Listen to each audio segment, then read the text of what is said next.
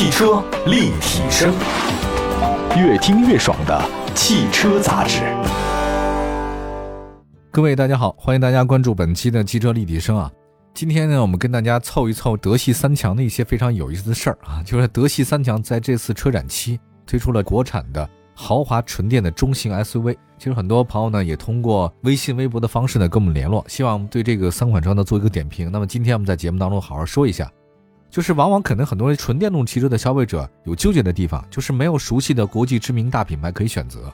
这些国际大品牌很有意思啊，他们传统都很强，呃，内燃机都很强。但是对于一些新能源的话呢，往往发力不够，那这个就是很多现在造车新势力啊，他们开始这个进道超车，或者说能够崛起的原因，啊，趁这些传统大品牌还没有重视的时候呢，自己赶紧做新能源，等到现在那个传统的造车势力出来之后，心想啊，原来新能源车这么好卖啊，这个我们也开始搞吧，所以现在造成一个局面。那么随着中国纯电动车市场份额越来越大啊，包括世界，大家都知道碳中和这个新的概念，还要呢注意这个环保。那么现在一些世界大型的汽车企业内开始在这个新能源发力。举咱们国家的例子来讲，像上汽通用、南北大众、一汽丰田这个主流的合资品牌呢，推出纯电动车，让很多潜在的客户呢备选车型增多了。就是这个豪华智能品牌里面哈，德系三强的持续加码中国电动车市场。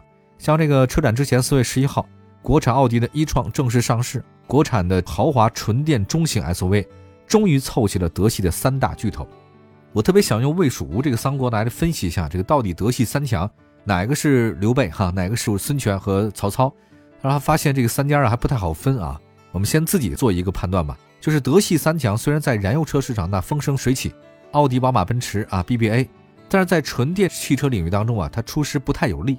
特别是华晨宝马，你国产 iX3 上市两个月以后，官方降价七万，两个月降七万块钱。你让两个月之前你新车上市买的那个车主情何以堪啊，对吧？我这么支持你，然后你这么掉价，这个实在是眼光有问题。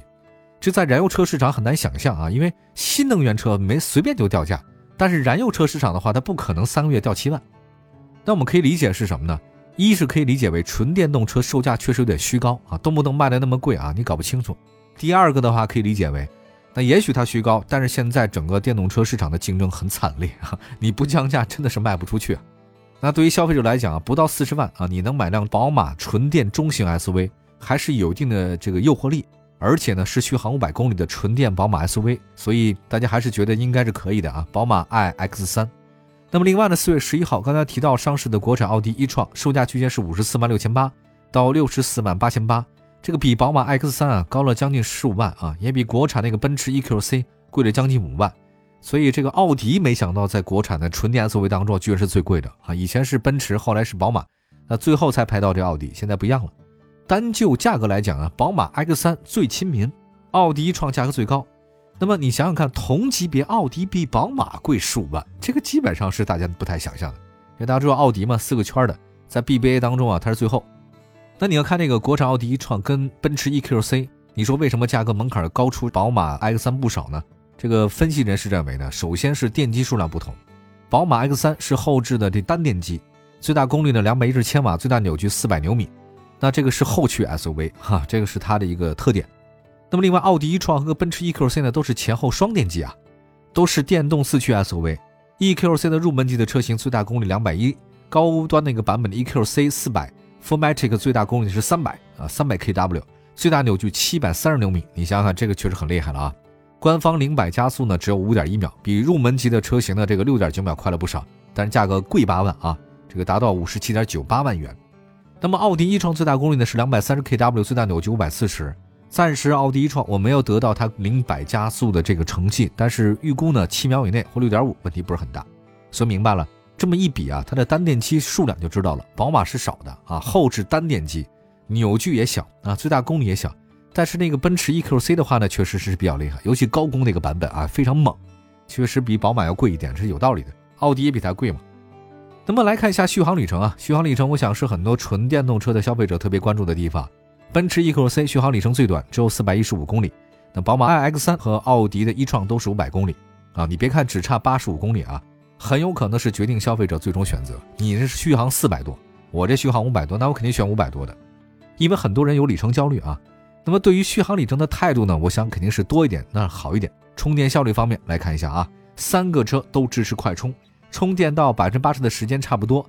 奥迪一创最快只需要四十分钟，另外两款车呢是四十五分钟。我觉得这个四十五分钟左右吧，哎呀，怎么说也得喝两杯咖啡啊，对吧？这聊一会儿天儿刷会儿手机，听听节目。但不管怎么说啊，这四十多分钟啊，也算是对电动车来讲充电算快的了。那看看上述三款车的入门级车型是不是够用？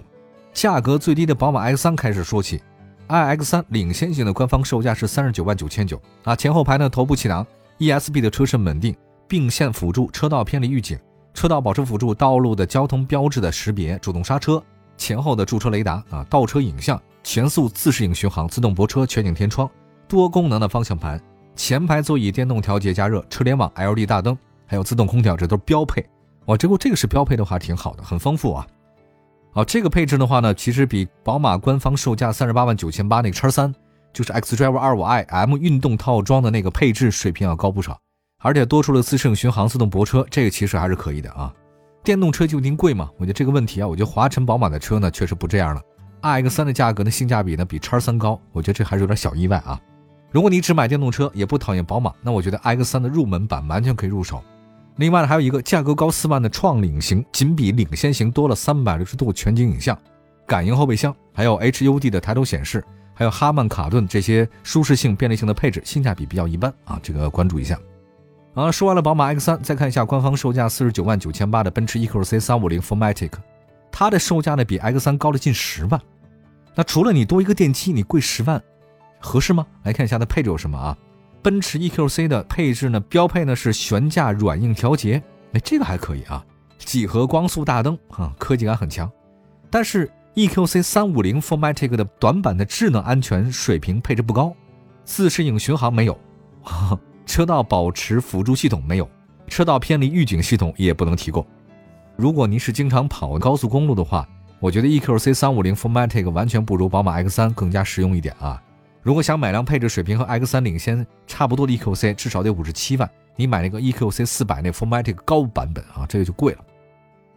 那说完这个之后呢，再看奥迪哈，那五十四万六千八起的奥迪一创，不仅有双电机四驱，还有空气悬架。可以调节高低和软硬，我这个是很高大上的一个配置啊，会让车辆有很多性格，能够满足不同人的需求。配置方面的一创同样是不能标配自适应巡航、车道偏离预警系统、车道保持辅助系统、自动泊车安全配置都没有，但是可以加价选装。如果想把智能安全配置都配齐的话呢，你就直接买那个比较贵的奥迪创，例如四万八千八，我这个总觉得不值啊。我觉得你说六十多万块钱买一个奥迪的这个电动车的。算是高配吧，但是这个六十多万你买一个奥迪 Q 五什么的，那不香吗？这我觉得是挺奇怪的哈。好吧，休息一下，一会儿呢再跟大家简单盘算一下德系豪华三强的纯电动车该怎么去选择，这三款车到底哪个性价比更高一些呢？啊，其实现在应该也已经出答案了啊。我们一会儿回来再继续讲。汽车立体声，买好车，用好车，就上有车以后 APP。腾讯战略投资的汽车信息服务平台，带给您真实靠谱的汽车报价，全国车辆降价信息，全市车辆最低门店，有车以后 APP，欢迎您下载。继续回到节目当中，您现在收听到的是汽车立体声。我们的节目呢，在全国两百多个城市呢落地播出。今天呢，在节目当中呢，跟您说说三款国产豪华的纯电中型 SUV 到底该怎么去选择。中型 SUV 呢，是很多成功人士的标配。另外呢，BBA 也是大家心目当中的豪华品牌。那这三款车呢，都出了纯电的车型了，那都是 SUV。那该怎么去判断它们的优缺点呢？刚才盘点了一下，我觉得大家应该有初步了解了。怎么选？我先说一下，宝马 X3 是个高性价比的选择，门槛最低，入门级的车型配置水平特别高，日常的配置都有。虽然是后驱吧，但日常代步呢肯定是没问题啊。宝马本来它的最大的优点就是后驱，而且宝马 BMW 蓝天白云梦啊，更何况它是新能源。所以面子没问题，奔驰 EQC 呢，在这个三款车当中啊，价格是居中的，续航里程呢比另外两款车的短啊，这个续航里程不长，我也不太懂为什么。这个奔驰按理来说，它找到合适的电池厂家或者配置提供应该不难的哈，不知道为什么它的续航里程比较低啊，明显就是纯电动车的一个客户们最看重的一个地方。那如果您不是特别喜欢奔驰品牌的话，我觉得 EQC 基本上可以 pass 了啊。再看一下奥迪。奥迪一创呢是三款车当中啊价格最高的，标配空气悬架对提升质感呢是很有帮助的。它是个越级配置啊，但是问题是在这动力的相比进口的一创呢是有所下降。国产的跟其他台不太一样啊，入门级的车型主的安全配置水平不如 X 三。那不过好在呢，这个奥迪啊，它有很多选装配件。那如果你对追求性能不是很过分在意的话呢，包括这个价格你也不很过分在意的话，奥迪一创完全可以入手。好，最后来说一个题外话，如果是预算四十万以内，你是买宝马 X 三呢，或者是买最近大家讨论比较多的 Model Y 呢？咱先不说特斯拉的这个刹车到底是怎么回事，我只说假设它们安全性都是统一的，都 OK 的，这个咱来再比较啊。Model Y 的优势是什么？续航里程长。加速快、四驱，而且价格低。但是宝马 X3 的优势是什么？是基于宝马多年造车经验打造的纯电，在这个车辆的主动安全、被动安全、底盘调教方面，它都是宝马水平。因为大家都知道，特斯拉呢确实没有更多坐车的经验，它那数据啊，这个主动安全、被动安全也是让人觉得有点时间短啊。那所以这次的刹车门可能就是类似这样的事儿。那么再来看一下啊，这如果是这样的话呢啊，宝马它这个底蕴还是比较多的。电动车和燃油车的区别啊，从本质上来看。可能动力系统是不一样的，但其他方面呢，也许是相通的呀，对吧？比如说你的底盘调校，你的驾驶感受，这个是相通的，对吧？它驱动方式不一样，但其他相通。我觉得这个是宝马、奥迪这样的豪华品牌比较大的一个优势。